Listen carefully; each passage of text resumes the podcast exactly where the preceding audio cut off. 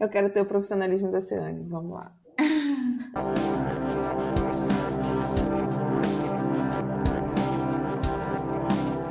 Oi, gente, meu nome é Thaís Bravo, sou coordenadora de projetos da Mulheres que Escrevem e estamos em mais um episódio do nosso podcast.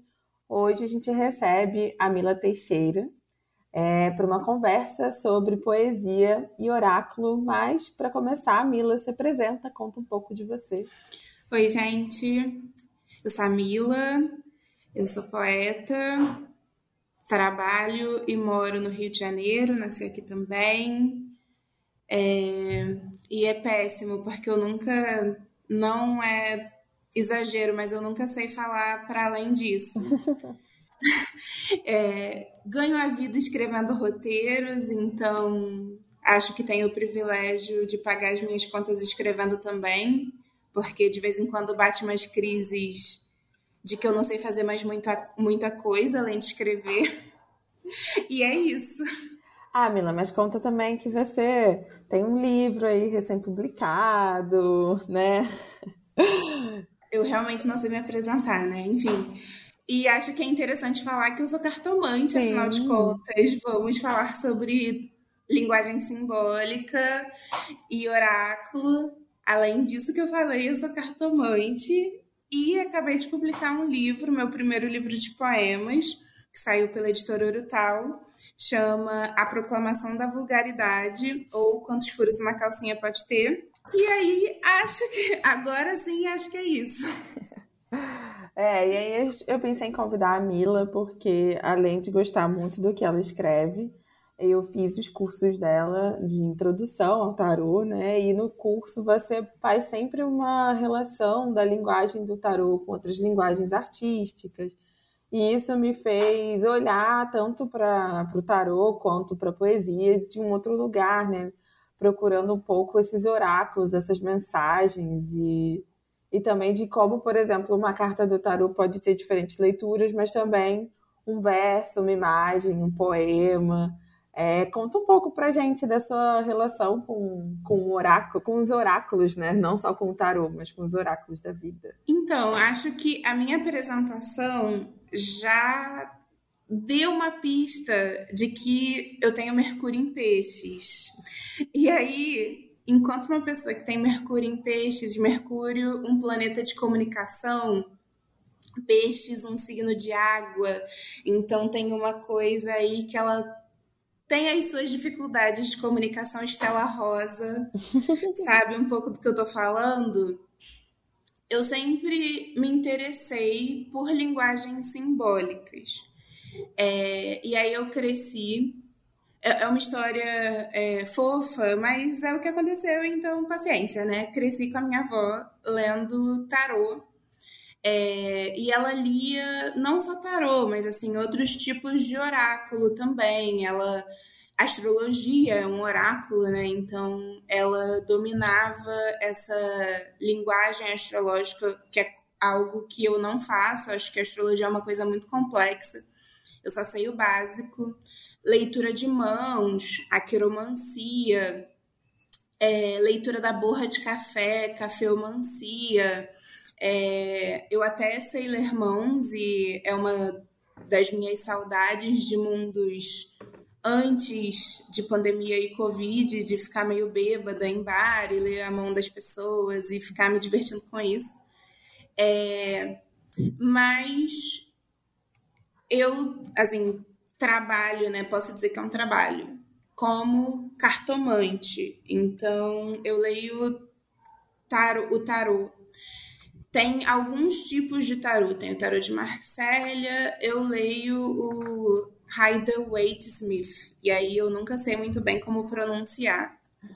Mas é, é um tarô que foi criado para fazer com que a leitura é, de tarô se tornasse acessível e saísse de nichos de ocultismo. Então, lá em meados é, do século XX, a Pamela Coleman Smith, que é ilustradora do tarô que, que eu leio e estudo, e o Arthur Waite, eles se juntaram para acessibilizar esse.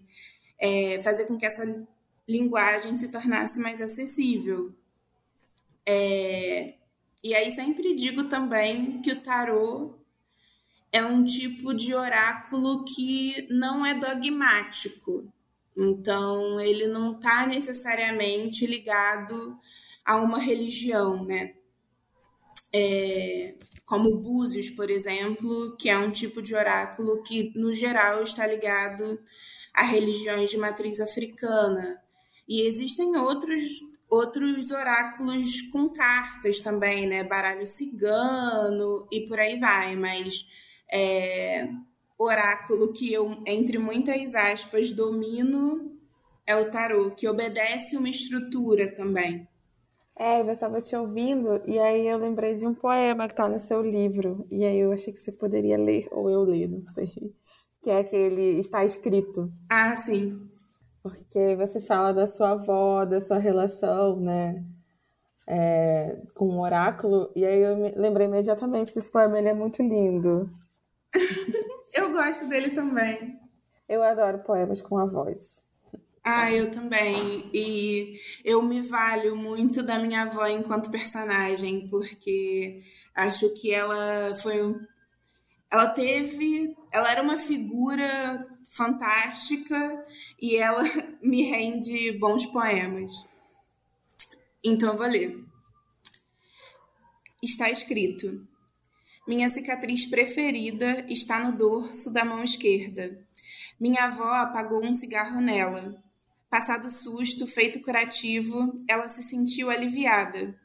Ainda bem que não foi na palma da mão, assim a queimadura não vai interferir em nada no seu destino. Uma breve atualização.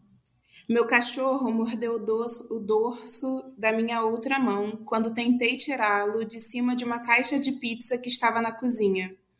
Que sorte! Minhas cicatrizes preferidas ficam uma ao lado da outra. Ah, é muito lindo esse poema. Eu, eu gosto tanto dessa questão também da sorte, né? Do que, que a gente lê como sorte. É, Sim. E acho que muitas cartas do tarô também dão essa virada, né? O que, que é sorte? O tempo todo eu sou confrontada, eu acho, né, nesse meu caminho enquanto cartomante, eu sou confrontada o que é sorte, porque eu não acredito em destino. Uhum. Aquela coisa que é super fatalista, de as coisas vão acontecer comigo nessa vida, porque na vida passada eu fui ou uma pessoa muito escrota ou uma pessoa muito legal, sabe? Eu não quero acreditar que o Jeff Bezos, que é o grande chefão da Amazon, é bilionário hoje em dia, porque na vida passada dele ele foi uma ótima pessoa. Total. É. Então não acredito nisso, mas acredito em sorte, em possibilidade. E levando para esse lado adivinhatório, eu acho que o tarô fala, o tarô fala muito disso, né? É, dessa linguagem abrindo possibilidades. E aí acho que essa é um pouco da graça assim do tarô enquanto oráculo para mim. É, e eu fico pensando assim nessa relação. Ai, fala um pouco mais da gente das cartas, assim, de alguma carta que tenha a ver com, com essa questão da sorte, de como é que a gente pensa isso na poesia, porque eu acho muito incrível, assim, o que eu, o que eu experienciei no seu curso, dessa conexão das linguagens, sabe? Então, assim, fiquei pensando em fazer esses links, como um poema se comunica com uma carta e é, uhum. é, qual carta seria para esse poema, ou qual poema seria para essa carta. Eu acho que isso é um exercício criativo muito. Ah, eu acho que, que faz a gente colocar essas imagens em relação e elas vão se ampliando, né? Vai virando um jogo infinito de, de significados, né? Uma brincadeira mesmo. Uhum. E aí uhum. vai para esse lado mais lúdico, né? Que pode ser sobre sorte, não necessariamente sobre destino. Sim, e, e, eu acho que é muito divertido, sabe? Pensar que uma carta. Porque, assim, vou, falando do tarô, né? Da estrutura do tarô. O tarô é um oráculo de cartas é, com 78 cartas. Então, ah, e um oráculo que tem 50 cartas é um tarô? Não é um tarô. O tarô precisa necessariamente ter 78 cartas. Uhum. E dentro dessas 78 cartas tem uma divisão que é entre arcanos maiores e arcanos menores. São 22 arcanos maiores e 56 arcanos menores. E aí, qual é a diferença entre arcanos maiores e arcanos menores? Os arcanos maiores, eles são mais figurativos. Então, são as cartas que a gente vê por aí nas redes sociais, no geral, né? Uhum. A carta do sol, a estrela, a imperatriz e por aí vai, a morte, que é uma carta que costuma ser temida por conta do nome dela, né? É, e os arcanos menores são cartas é, do baralho mesmo, então divididas entre os naipes de copas, paus, ouros e espadas.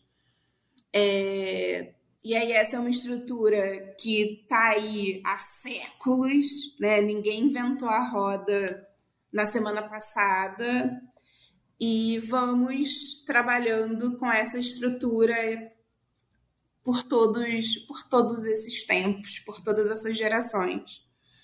É, e aí o tarô, levando em consideração essa quantidade de cartas, porque pensa, são muitas cartas com significados diferentes. Cada carta a gente pode falar que ela tem palavras-chave. Então, até se você compra um deck de tarô, no geral, acredito que todo tarô vem com um caderninho com as palavras-chave, né? Ai, a carta da lua pode ter estes significados. E acho que comecei a, a pensar nas cartas, fazendo, traçando esse paralelo com arte, com literatura, com poemas, é, para absorver mesmo os significados das cartas, sabe? E aí entrou no meu sangue, se tornou uma coisa muito muito natural de, nossa, estou ouvindo essa música ou lendo esse poema e me lembra muito uma carta de tarô e como e como enxergo essa carta de tarô. Poderia ser o significado de uma carta de tarô. Agora tem uma carta que particularmente eu tenho muito carinho por ela, que é a carta da Imperatriz, que é uma carta que fala é, de uma energia que é mais reativa. Reativa, não sei se é a palavra isso é uma palavra mais apropriada, assim, em termos binaristas, e eu tenho evitado termos binaristas. A carta da imperatriz está ligada ao feminino. É...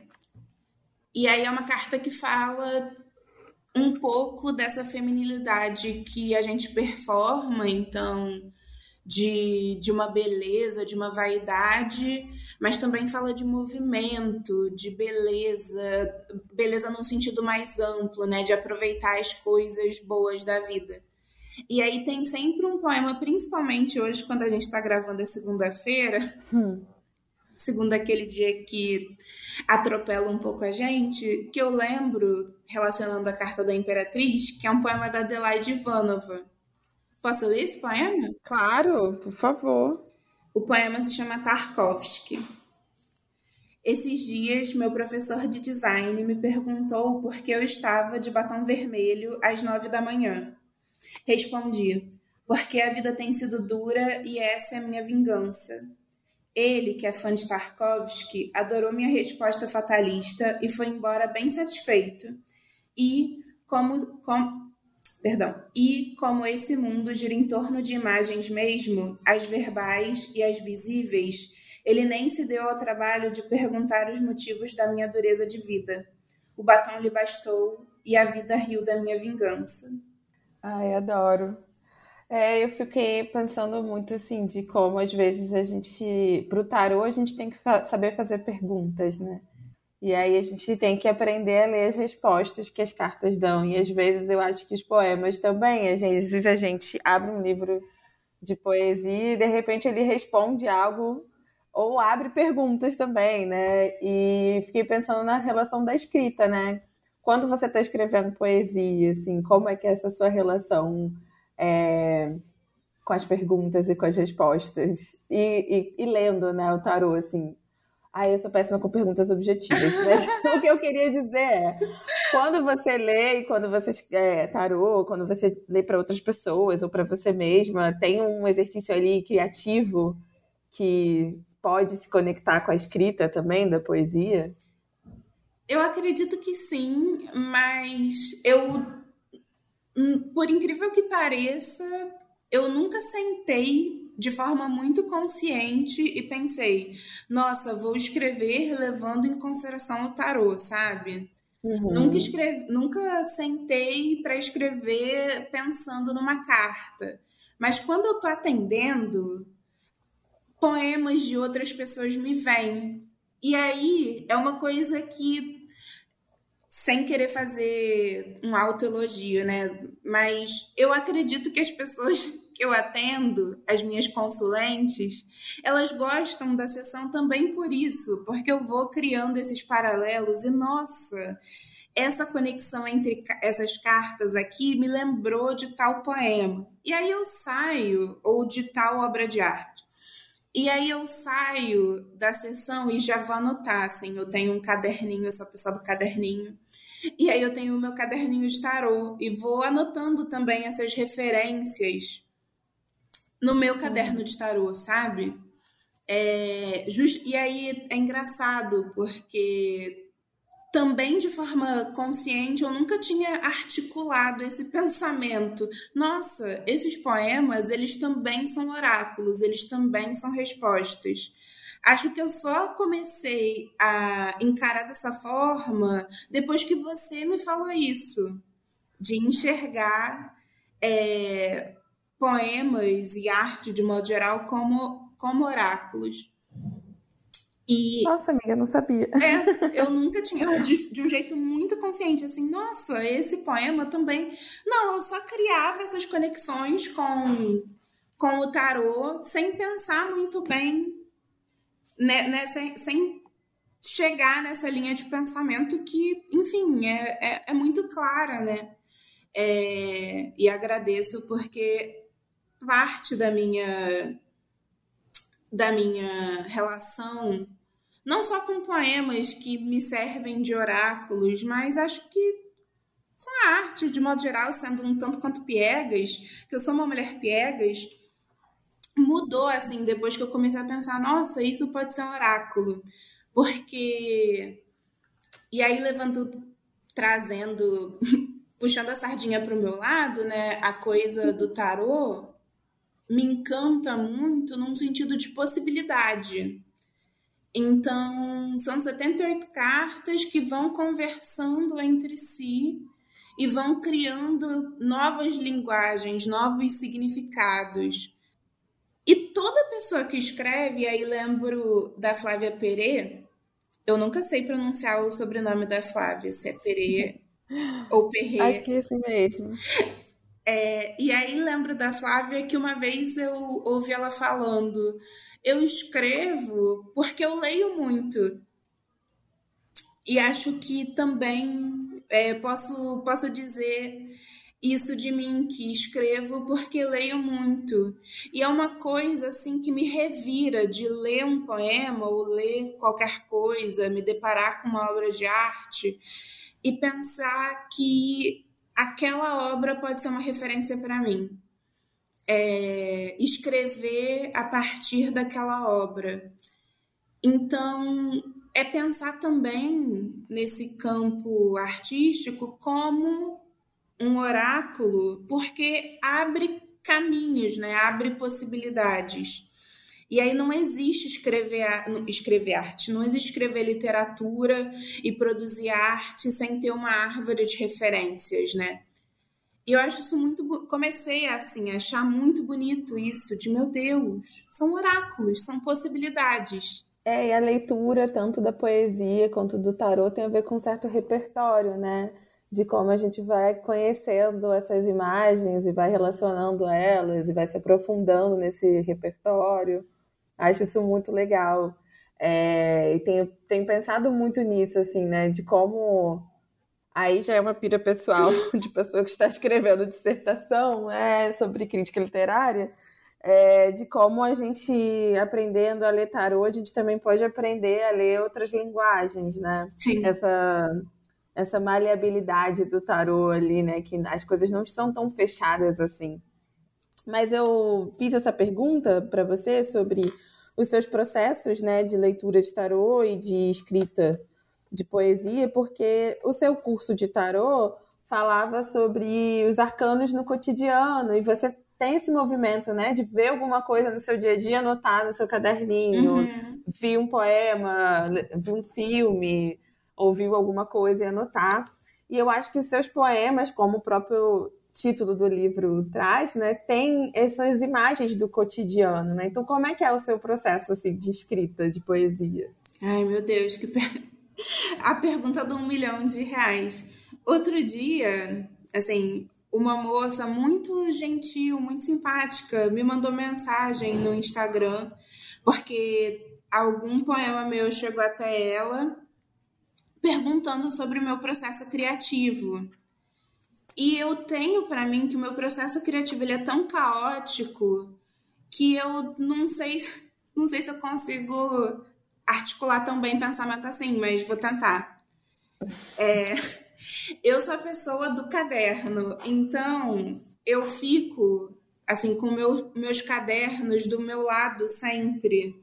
E já fui parada em aeroporto com segurança perguntando por que, que eu tinha tanto caderno, sabe?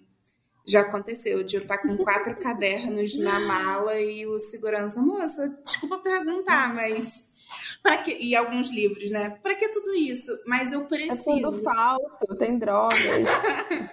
Apitou. abri minha mala por, acho que por causa dos meus cadernos. É, e aí sou essa pessoa e guardo todos os meus cadernos também para consultar depois. Então, primeiro de tudo, eu acho que nesse momento, depois de um ano e meio de pandemia, eu tô num, numa espécie de ato criativo. E aí esse ato criativo, para mim, é muito incômodo, porque eu sempre me vi como uma pessoa que escreve muito, que escrevia muito. É, obviamente, nem tudo que eu escrevia, nem tudo que eu escrevo publico. Tem todo um processo né, de, de escrita e de reescrita que é incessante, é infernal. Mas ultimamente eu não tenho escrito tanto, e isso tem me incomodado. E aí eu volto nos meus cadernos, e aí posso dizer que talvez os meus cadernos também sirvam como oráculos, né? Porque tô ali escrevendo as minhas referências o tempo todo. Então, ouvi uma frase, li uma frase é, que me chamou a atenção, anoto, assim, imediatamente. É, a Maria Isabel Iório, ela chama. Ela tem uma expressão que eu acho ótima, que é verso aceso. Verso aceso, pensar qual é o verso do poema que chama atenção, né? Que acende mesmo. É, e aí levei isso para a vida depois, depois que ela me ensinou isso também, a coisa do verso aceso. Muito bom esse de verso aceso, adorei, anotei no meu caderninho. e eu penso muito também em quais, depois disso, porque fiquei, a, a, fiquei sabendo disso da Bel ano passado, comecei a pensar em quais são os versos acesos dos meus poemas. Então, quais eu quero que sejam os versos acesos dos meus poemas talvez seja um tanto quanto pretencioso, né? Uma ideia pretensiosa. Mas acabei começando a trabalhar desse jeito também. É, e aí, como falei, né? Não tenho escrito muito, talvez porque eu não, não esteja lendo muito também. Porque minha concentração não anda das melhores. Mas Não, filme, eu vejo filme, é um inferno. Ninguém gosta de ver filme comigo, porque eu fico anotando as coisas e tirando print. E aí, quando o streaming da vida não deixa eu tirar print por pirataria, eu tiro foto. E aí, sou caó... me sinto meio caótica, assim. Minha irmã detesta ver filme comigo. Justamente por isso que eu fico anotando as coisas. E é inevitável, eu não consigo não ser assim. É o meu jeito. É... Pode ser que eu não use as frases, né? Assim, pode ser, na maioria das vezes eu nem uso as frases, na maioria das vezes é só, são só as possibilidades que as frases, os poemas, os filmes, o que quer que seja, acabam abrindo para mim. E aí eu funciono muito assim na referência. É, pensar nessa possibilidade de tal coisa que me faz querer escrever sobre tal assunto. A minha, não sei se posso ou deveria trazer isso para cá, mas a minha, de vez em quando eu leio poemas meus na análise. E a minha analista sempre me questiona sobre frases, sobre temas, etc, etc. É um processo que eu particularmente gosto muito também e que acho que tem o seu potencial criativo, né? Esse diálogo com a minha analista sobre é, a minha escrita. E acho que acabei chegando nos meus temas, pelo menos é, nos temas que eu trato no meu livro, um pouco, principalmente através das minhas referências, é, e um pouco também pela vontade de escrever, assim, uma coisa que é meio o ciricutico, sabe? Uma coisa meio incontrolável. E aí, o meu telefone, que acaba funcionando como um bloco de anotações também, tem milhares de prints que talvez eu não use nunca e que vão ser só como prints, mas enfim. É, não, nem sei se respondi essa pergunta, mas eu funciono assim, sabe? Nessa coisa um tanto quanto ladra, me alimentando é, desse contato com, com outras pessoas, sabe? Meio piegas isso, mas é verdade. Não, super. E acho que tem a ver com essa ideia também do repertório, né? E de quando a gente vai aprofundando esses repertórios, é, outras interpretações surgem, outras possibilidades de leitura. É, e aí, te ouvindo falar, eu estou fazendo dois cursos agora de, de, escrita criativa, um com a Aline Valek e outro com a Ana Rush, e as duas falaram sobre cadernos. E, e, falando tanto assim, né, dos cadernos como uma ferramenta de trabalho, eu adorei o que você falou, também sou a louca do caderninho. Recentemente eu viajei e eu tava, eu levei quatro cadernos. Minha namorada ficou, por que quatro cadernos? Você não pode anotar as coisas em um só. Eu, não, são, né, cada caderno tem a sua função. Tem o caderno do tarô, tem o Óbvio. caderno da poesia. As coisas podem até se misturar, mas eu, eu gosto de ter, meu, ter os caderninhos. também, assim. É, e cada é isso, cada coisa num lugar. E é uma coisa do signo de terra, né? não tem, não tem. Eu tenho. Terra é o meu elemento mais forte. Sou ariana, mas terra é o meu elemento mais forte. Aí não tem como. Tem que. Cada coisa tem. É o nosso pragmatismo, não tem jeito. É, e, e, eu acho que, assim, te ouvindo falar, aí eu no curso da Ana Rush, ela estava falando sobre o caderno, de como a gente tem que ter cuidado com o caderno, cuidado com os lugares que são os nossos arquivos, justamente assim, é, porque são, como são nossos materiais de trabalho, é, e aí você falou dos prints, né? Ela fala, inclusive, cuidado com os arquivos digitais, porque esses são os espaços que a gente tem para depois buscar algo para reescrever, então tratar esses, esses espaços, tanto, sei lá, aquele grupo do WhatsApp com você mesma, ou, ou uma pasta na nuvem, ou o seu caderno, como lugares de, de preservação mesmo do nosso trabalho. E achei muito bonito isso que você falou, de não estar escrevendo tanto, mas tem ali aquele registro é, de pistas diversos acesos, de processos de escrita de ideias que a gente pode estar sempre retomando. E o que você falou também pensei muito nesse momento da pandemia, né? Que os seus poemas, muitos parecem sair também não só de encontros com referências, com outras linguagens artísticas, mas também encontros na rua, com situações do cotidiano. E aí eu imagino, eu pelo menos fiquei super abalada com a perda desses momentos, assim, acho natural que a gente esteja escrevendo menos nesse momento. Mas, enfim, acho que você podia ler um poema do livro, o que, que você acha? Vou procurar um poema que fale de rua, então. E rua é uma coisa que estar na rua, né?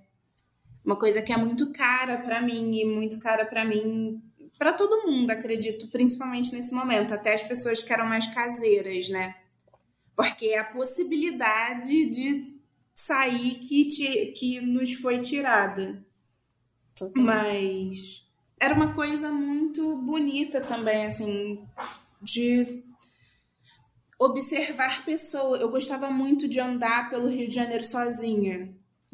E às vezes a minha irmã ficava meio. A minha irmã, ou um namorado da época, alguém ficava meio puta assim comigo, sabe? Ai, poxa, por que você tá indo sozinha? Porque eu não posso com você.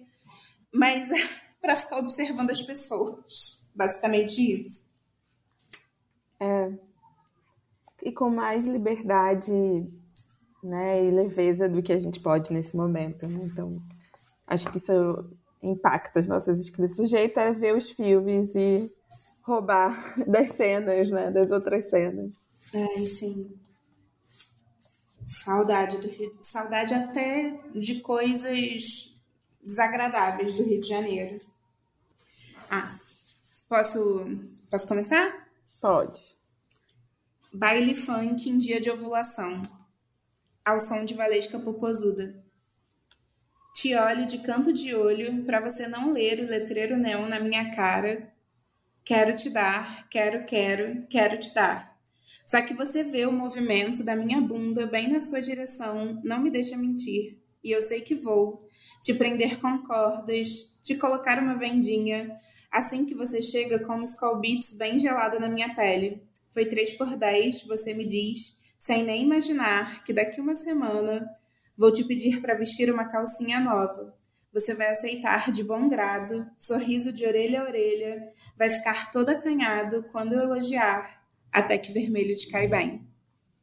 Ai, eu adoro esse.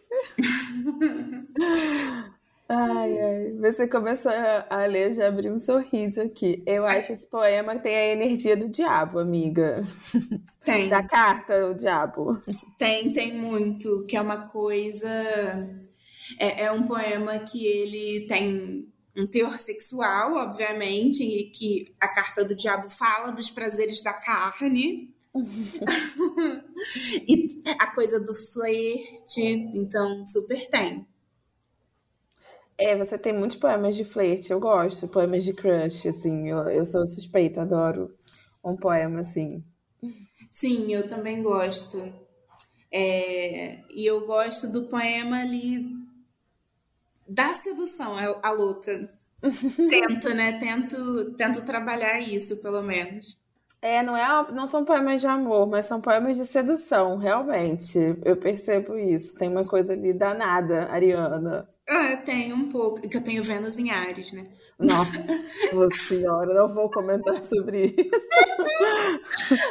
é, já, me, já me falaram isso uma vez nossa, Mila, você não escreve poemas de amor. E eu falei, não, não escrevo. E aí a pessoa falou, você escreve poemas de deboche, escárnio. Eu, não, não são poemas de escárnio, são poemas de sedução, é diferente. É porque a Ariana te, te seduz te debochando, né? Eu, eu tenho propriedade para falar sobre isso. Então. É. é. Mas tem isso do humor, né? É muito presente no seu livro. Ah, eu tento. Né? nem sempre eu sei. Porque é um pouco disso, né? Eu não vou dizer que os meus poemas são engraçados ou que eu sou uma poeta engraçada, mas eu tento o tempo todo é, construir esse humor, assim, de um jeito muito consciente. Eu diria que esse é o meu projeto poético. Ah, é bonito ter um, um projeto poético, assim, acho, acho legal acompanhar. É... Ah, eu vou ler então um poema que tem também essa coisa da sedução. Tá bom. Um prato de verdura com você. No Belas Artes, prefiro a área de clássicos. É mais longa, os quadros maiores. Posso te puxar num banco disputado, um senhorzinho sai. Ficamos contemplando detalhes. Sempre tem algum que não vimos. Na vez anterior, enlaço suas mãos, reconheço seus dedos, mesmo com todas as luzes apagadas. Pessoas se abanando, suor que escorre das suas costas, sinal de ir embora. Puxo você, pergunta para onde? Vamos, fingindo desentendimento, como se há dez minutos não tivesse te lembrado que fiz feira de manhã. Precisamos comer melhor, respondo. Acho graça da sua careta, você nem percebe minhas segundas intenções para mais tarde, no horário do Fantástico. Eu adoro esse. Esse é quase romântico, acho que é um. É, é tem, uma... tem uma coisa da Vênus em peixes aqui minha falando, sabe? Mas com um pouquinho de safadeza, assim, eu gosto. Meu ascendente é escorpião. É, mas. É... Acho que se fosse pegar um poema romântico que escrevi, esse é, é o que mais se aproxima mesmo. Pois é, por isso que eu escolhi, né, amiga? Porque. Não foi minha intenção, mas é o que mais se aproxima. Ai, eu adoro. É, mas enfim, acho que que é muito legal, assim, ver seus poemas também, essas cenas do cotidiano, né? Porque faz você. Eu estava relendo hoje, faz você visualizar as cenas, os personagens.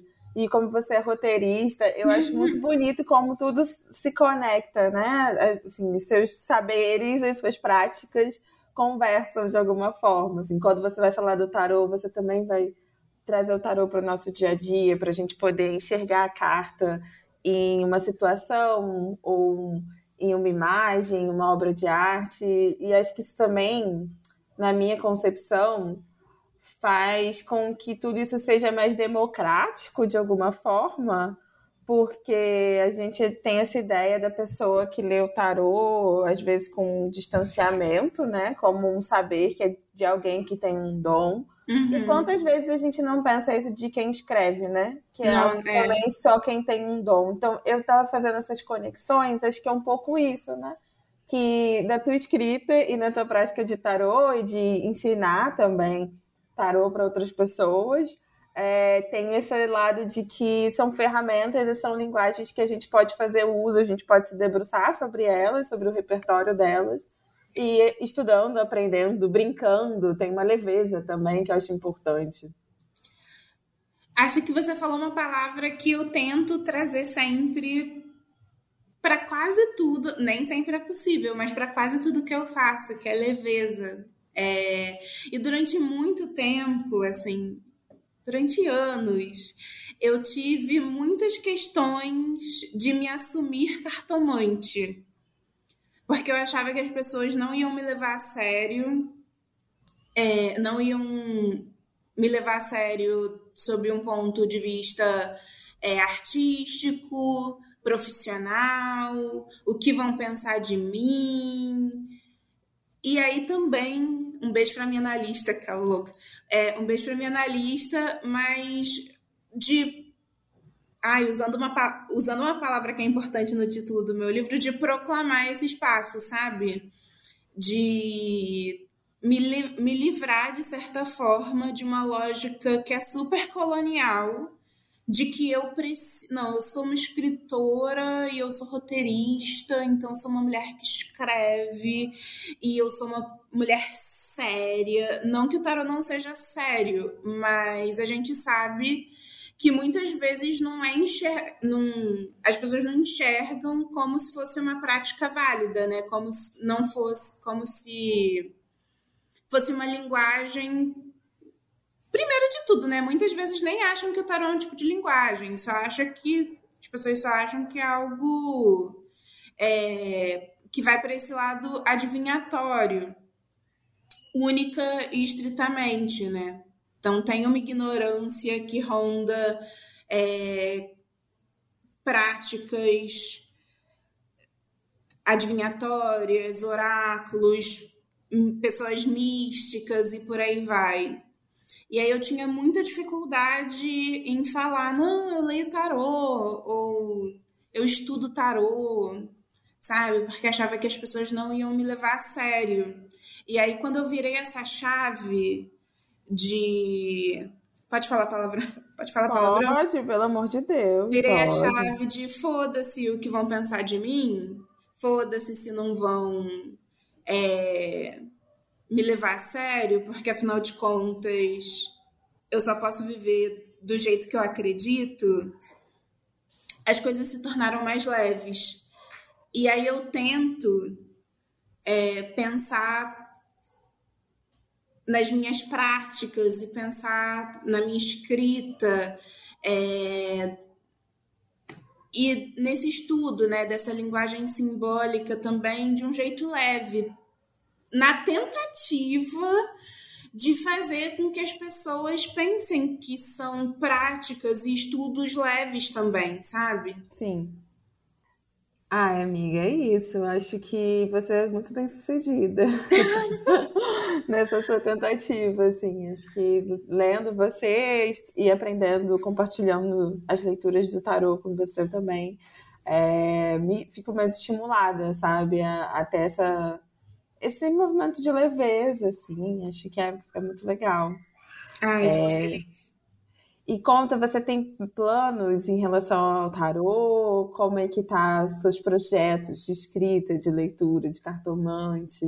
A, a coisa do curso, de dar cursos de tarô, foi muito um incentivo da nossa amiga Gabriela Barbosa, um beijo, Gabi, é, de virar para mim e justamente num dia em que fiz uma leitura para ela, eu não lembro nada da leitura, porque não lembro nada de leitura nenhuma, mas de ler para ela e traçar conexões entre as cartas e apresentar para ela referências é, que faziam sentido né, dentro da minha interpretação, ela virar para mim e falar: Mila, por que, que você não bola um curso levando a arte em consideração, não bola um curso de tarô é, com essas referências. E aí eu comecei a pensar, ah, será que eu deveria? Aquela coisa, né? Será que eu deveria? E aí, um, uns meses depois, isso se eu não me engano, foi no final do ano passado, que a Gabi começou a me incentivar. E aí, uns meses depois, eu coloquei é, o curso na rua e tava aquela coisa um tanto quanto insegura, né? Será que vai dar certo? Mas eu acho que deu certo, tanto que teve o módulo 2 também, é, sobre tiragens.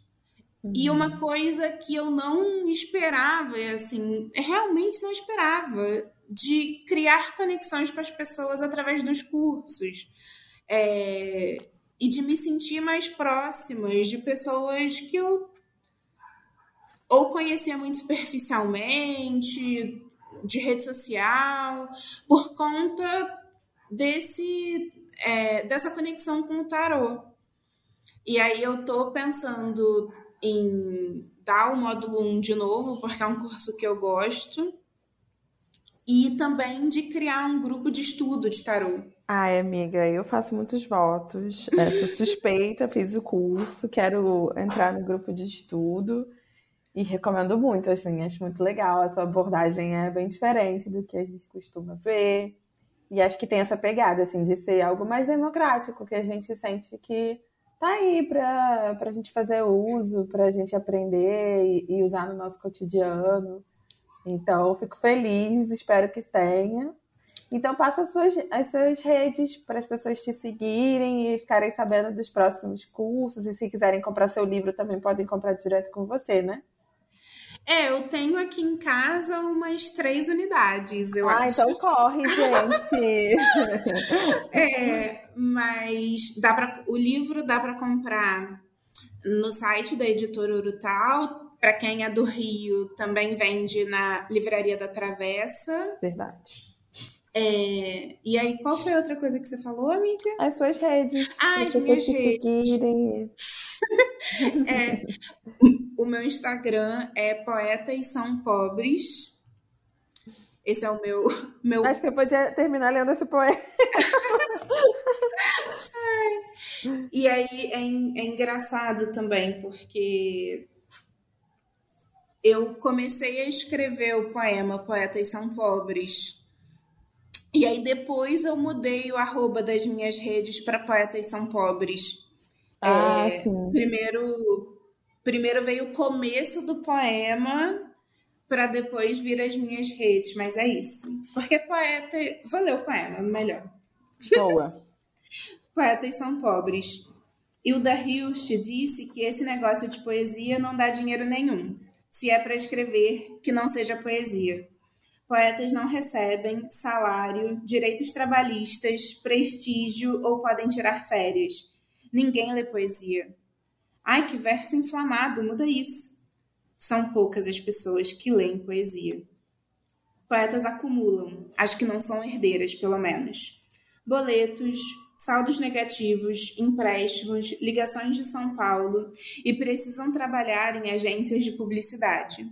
Escrever comerciais dá algum dinheiro. Não se engane, não muito. Ai, amiga, perfeita. Obrigada por participar desse episódio, adorei. Ah, obrigada pelo papo. Amei também. Espero que as pessoas gostem, e leiam mais poesia e tarô. E é Sim. isso, gente. Sigam Obrigada. Mila. Até a próxima. Até mais.